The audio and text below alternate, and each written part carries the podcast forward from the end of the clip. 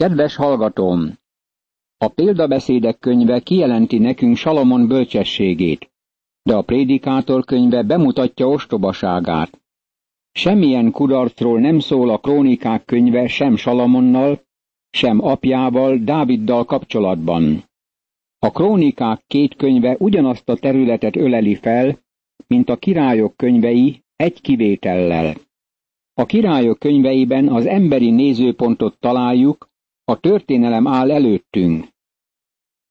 A krónikák könyvei Isten nézőpontját mutatják be. Isten megbocsátott Dávidnak, és amikor Isten megbocsátott neki, akkor eltörölte bűnét. Isten nézőpontjából írva a bűnt nem említi a krónikák könyve, de Isten beletette a királyok könyvébe azért, hogy az emberek lássák. Ugyanígy Isten megbocsátott Salamonnak hibái miatt, és bűnét nem jegyezte föl a krónikák könyve. A királyok könyveiben látjuk Salamon gyengeségeit. Kezdte sokasítani a feleségeit. Isten sohasem hagyta jóvá a poligámiát. Ezért haragudott Salamonra. Érdekes, hogy az erkölcstelenség és a hamis vallás mindig együtt jár. János nagyon világossá tette a keresztjének előtt, amikor ezt mondta. Ha azt mondjuk, hogy közösségünk van vele, és a sötétségben járunk, akkor hazudunk, és nem cselekesszük az igazságot. János első levele, első rész, hatodik vers. Ne csaljuk meg magunkat. Nem szolgálhatunk Istennek, és nem lehetünk vele közösségben, ha bűnben élünk. Becsapjuk a körülöttünk élőket is. Sajnos vannak olyan keresztény vezetők, akik bűnben élnek.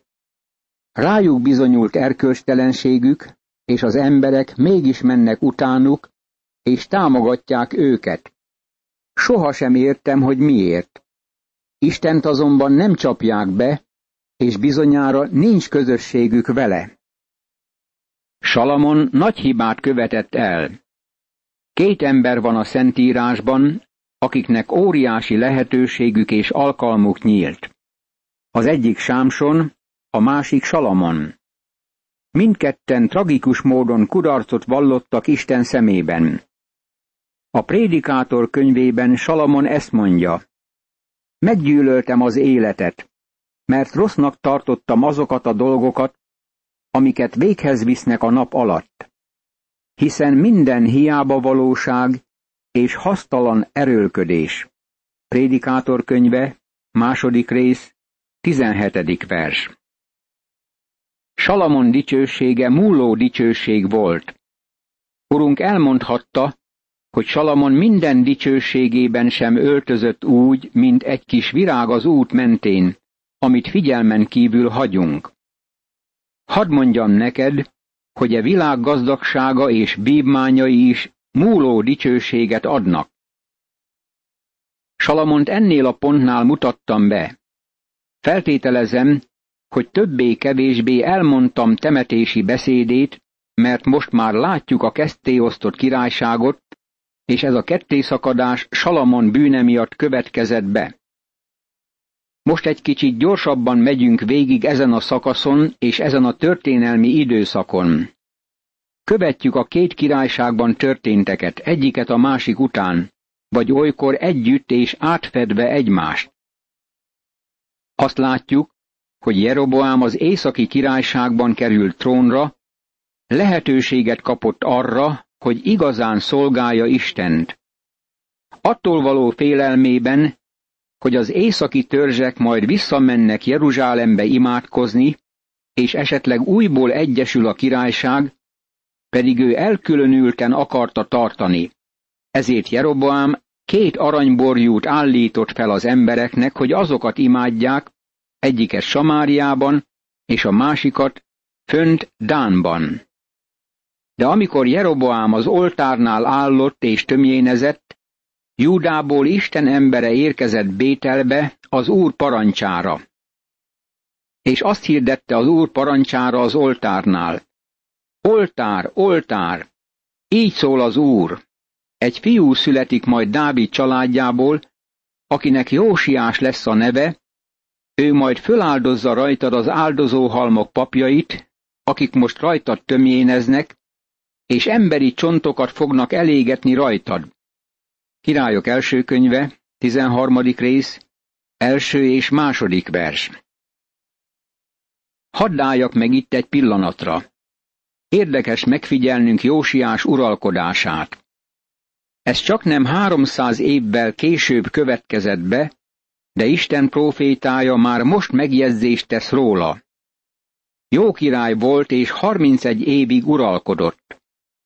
Jósiás vezette az egyik nagy ébredést az öt közül, amelyek végbe mentek a királyok időszakában. Majd megfigyelhetjük azokat az ébredéseket a krónikák könyvei alapján. Azok az ébredések nincsenek benne a királyok könyveiben, hanem csak a krónikákban, ami Isten szempontját adja vissza. Az ébredés mindig Isten szempontjából történik. Az embert a számok érdeklik, de lehetetlen meghatározni a valódi megtérteket. Isten ismeri a szíveket, és tudja, hogy vajon valamilyen lelki mozgalom mente végbe vagy nem. Isten profétája az oltár ellen profétált, azt mondva, hogy Isten majd egy embert emel föl, aki elpusztítja az ilyen oltárokat. Jósiás az egyik, akit előhoz ennek a feladatnak a véghezvitelére. Még azon a napon csodát is tett, és ezt mondta. Ez a csoda annak a bizonyítéka, hogy az Úr szólott. Íme, ez az oltár meghasad, és kiömlik a rajta levő hamu. Amikor a király meghallotta Isten emberének a beszédét, amelyet a bételi oltárról hirdetett, kinyújtotta a kezét Jeroboám az oltár mellől, és ezt mondta, fogjátok el őt. De megbénult a keze, amelyet kinyújtott felé, és nem tudta azt visszahúzni. Királyok első könyve, 13. rész, harmadik és negyedik vers. Jeroboám az oltárnál állt, amikor Isten embere proféciát mondott. Áldozni akart az aranyborjúnak. Amikor Isten embere befejezte a beszédet, Jeroboám kinyújtotta felé a kezét. Azután ezt mondta, fogjátok el, meg kell ölni. Amikor a király rámutatott Isten emberére, a keze megmerett, vagyis megbénult. Az oltár pedig meghasadt, és kiömlött a hamu az oltárról. Ez volt az a csoda, amelyet az Isten embere tett az Úr parancsára. Ekkor megszólalt a király, és ezt mondta az Isten emberének. Engesztelt ki Istenedet az Urat, és imádkozzál értem, hogy visszahúzhassam a kezem. És Isten embere kiengesztelte az Urat, a király pedig visszatudta húzni a kezét, és az olyan lett, mint azelőtt volt. Azután a király így szólt az Isten emberéhez. Jöjj velem haza, egyél valamit, és ajándékot adok neked. Királyok első könyve, 13. rész, 5., 6. és 7. vers. A király megváltoztatta hangnemét nagyon határozottan, és könyörgött Isten emberéhez, hogy kérje Istentől karjának meggyógyítását. A király keze meggyógyult, és megbecsüléseképpen felajánlotta Isten emberének, hogy otthont ad neki és megjutalmazza. De Isten embere ezt mondta a királynak. Ha a palotád felét nekem adod, akkor sem megyek el veled. Én ezen a helyen nem eszem kenyeret, és nem iszom vizet mert ilyen parancsot adott nekem az Úr. Ne egyél kenyeret, ne áll vizet, és ne azon az úton térj vissza, amelyen mentél. Ezért más úton távozott el, nem azon az úton tért vissza, amelyen Bételbe érkezett. Királyok első könyve, 13. rész, 8. verstől a 10. versig. Isten embere azonban nem alkudott meg a gonoszsággal és bálványimádással. Ez nagyon kiemelkedő tény. Ezen a helyen el kell mondanunk, hogy nagyon sok kétértelmű beszéd és alattomosság folyik keresztény körökben, amelyek feltételezés szerint fundamentalisták. Mostanában olvastam egy nyilatkozatot egy szeminárium kiadványa alapján, amely magát fundamentalistának állítja, és próbálja konzervatív iskolaként felépíteni hírnevét. Sohasem olvastam ilyen kétértelmű nyilatkozatot. A szuperkegyességet és szuperintelligenciát hirdeti, ami nem más a világban, csak Isten ismeretének tagadása. Annyira megalkusznak ma keresztény körökben. Nem azt értem ezen, hogy ne beszéljünk velük és ne tartsunk velük közösséget. Nem ez a lényeg. De szükséges világossá tenni, és becsületesen nyilatkoznunk teológiai álláspontunkról. Keresztény barátom, sok hívő támogat olyan szervezeteket, amelyek nem egészséges tanításokat hirdetnek. Ha nem tudod, hogy valamelyik szervezet Isten igéjét hirdeti-e vagy nem, akkor ellenőrizned kell. Ez fontos, és Isten felelőssé tesz érte, hogy hova helyezed a pénzedet. Gonosz időkben élünk. Gonosz napok voltak Jeroboám korában is, és ez a próféta nem maradt ott, és nem étkezett a királlyal. Elutasított minden kapcsolatot vele.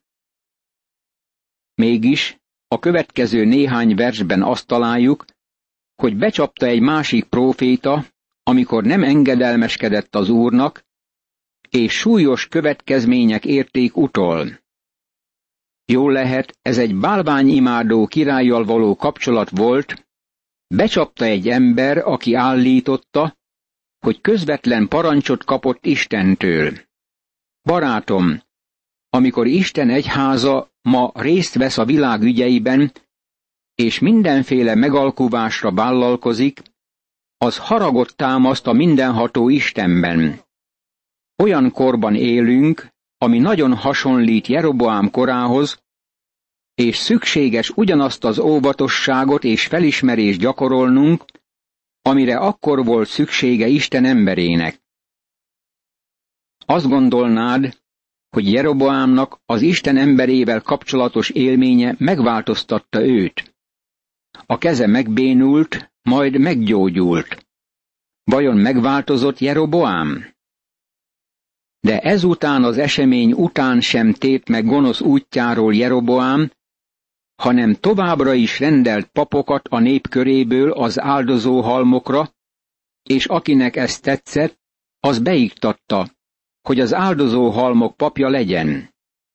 Ez a dolog volt Jeroboám házának a védke, emiatt írtották ki a föld színéről, és emiatt semmisítették meg. Királyok első könyve, 13. rész, 33. és 34. vers. A 14. fejezet leírja Jeroboám és Roboám uralkodását, és elindítja a megosztott királyság uralkodóinak szomorú ismertetését. Egyetlen jó király sem volt Izrael északi ország részében. Mind a tizenkilenc gonosz király volt. A déli királyságban húsz király volt, akik közül tizenketten gonoszak voltak. Csak nyolc király nevezhető jónak. A nyolc közül csak öt volt kiemelkedő. A fejezet azzal kezdődik, hogy Jeroboám elküldi feleségét Ahíjá prófétához beteg fia sorsa miatti érdeklődés céljából. Az úr válasza Ahíjá által az, hogy a gyermek meghal, és ráadásul további proféciát mond Jeroboám családjának ítéletéről. Menj és mondd meg Jeroboámnak, hogy ezt mondja az Úr Izrael istene. Én kiemeltelek a nép közül, és népemnek, Izraelnek a fejedelmévé tettelek. Elszakítottam ezt az országot Dávid házától, és neked adtam. Te azonban nem voltál olyan, mint szolgám, Dávid, aki megtartotta parancsolataimat, és teljes szívből követett engem, és csak azt tette, amit én helyesnek látok. Királyok első könyve, 14. rész, 7. és 8. vers. Dávid a minta, amint látjuk, mind az északi, mind a déli királyságban mostantól kezdve. Jeroboám nem érte el Dávid mértékét, és Isten félretette őt. Jeroboám egyéb dolgai, hogy hogyan hadakozott, és hogyan uralkodott, megvannak írva Izrael királyainak a történetéről szóló könyvben. Jeroboám uralkodásának az ideje 22 esztendő volt. Azután pihenni tért őseihez, és helyette fia Nádáb lett a király. Királyok első könyve, 14. rész, 19. és 20. vers. Azt gondolnánk, hogy jobb a helyzet a déli királyságban Roboám uralma alatt, de nem így van. Roboám uralkodásának ötödik évében fölvonult Sisák, Egyiptom királya Jeruzsálem ellen. Elvitte az úr templomának a kincseit, meg a királyi palota kincseit, mindent elvitt. Még a kerek aranypajzsokat is mind elvitte, amelyeket Salamon csináltatott. Ezek helyett részpajzsokat csináltatott Roboám király, és azoknak a testőröknek a parancsnokaira bízta, akik a királyi palota bejáratát őrizték. Királyok első könyve, 14. rész, 25., 26. és 27. vers. Roboám kezd lesüllyedni, de külsőleg még színleli a hitet. Amikor az aranypajzsokat elviszi Egyiptom királya, akkor részpajzsokkal pótolja. Polgárháború tör ki. Állandó háborúskodás folyt Roboám és Jeroboám közt. Királyok első könyve, 14. rész, 30. vers. Végül meghal Roboám. Azután Roboám pihenni tért őseihez, és eltemették ősei mellé Dávid városában. Anyja egy Naamán nevű ammóni asszony volt. Utána a fia Abíjá lett a király. Királyok első könyve, 14. rész, 31. vers. A 15. fejezetben Júda két királyát említi az író, Abíját, ezt a bűnös királyt, és Ászát, egy jó királyt. Ugyanakkor két izraeli király uralkodásáról is közleményt olvashatunk. Nádábról, Jeroboám fiáról, aki apja bűneinek útján járt, és Baasáról, aki megölte őt, és átvette helyette az uralmat. A 16. fejezet Baasá történetével folytatódik, aztán négy másik izraeli király következik. Mindegyik gonoszabb volt, mint elődje. Élá, Zimri, Omri és Aháb, aki súlyosbította gonoszságát azzal, hogy feleségül vette a hírhet Jezábelt. Úgy érzem, hogy Isten lelkének kettős mértékére van szükségünk, amikor végig haladunk ezen a szakaszon. A tizennegyedik fejezet utolsó részében olvastunk arról, hogy Roboám Salamon fia uralkodott Júda és Benjámin déli királyságán. Jeroboám uralkodott az északon levő Izrael felett. Ő vezette a tíz északi törzs lázadását. Elkeseredett háború tört ki, és a testvérek harcoltak egymás ellen. Ennél talán nincs is rosszabb egy ország életében. Azt is megjegyeztük, hogy eddig egyetlen jó király sem ült a trónon. Valójában sohasem volt jó király Izraelben, és csak nyolc jó király volt Dávid vonalán a déli királyságban, Júdában. Azt is meglátjuk, hogy Roboám halála után fia Abíjá került a trónra. Jeroboám királynak, Nebát fiának a tizennyolcadik évében Abíjá lett Júda királya. Három évig uralkodott Jeruzsálemben. Anyjának a neve Maaká volt, Abisálom leánya. Királyok első könyve, 15. rész, első és második vers. Van valami nagyon érdekes itt, ami végig kíséri ezt az ige szakaszt. Valahányszor említik a király nevét, akkor az édesanyját is megemlítik. Ez szokatlan. Általában az édesapát szokták megemlíteni, és azt, hogy kikövette a trónon. De ebben a szakaszban az édesanyja nevét adják meg újból és újból. Vajon miért? Azért, mert mindegyik édesanya nagyon befolyásolta fia életét. Álláspontom itt az, hogy Isten azért jegyeztette föl az édesanyák nevét mindegyik király nevével együtt, és ezek a rossz királyok, mert ők részben felelősek azért, amit cselekedtek. Amikor egy jó király került a trónra, akkor azért az édesanyja is dicséretet érdemel. El kell fogadnia a felelősséget azért, ami fiának életében történt. Olyan korban élünk, amikor nagyon sok ítélgetés és kárhoztatás történik a fiatalok ellen, akik elszöktek és szétestek. Elismerem, hogy a baj a keresztény otthonokban is bekövetkezhet, de általában a fiatal személy hátterének köze van ahhoz, ami belőle lesz. Rendszerint ezeknek a problémás fiataloknak olyan édesanyjuk van, aki részben felelős azért, ahogyan ők cselekednek és élnek. Ettől nem lehet elmenekülni, barátom.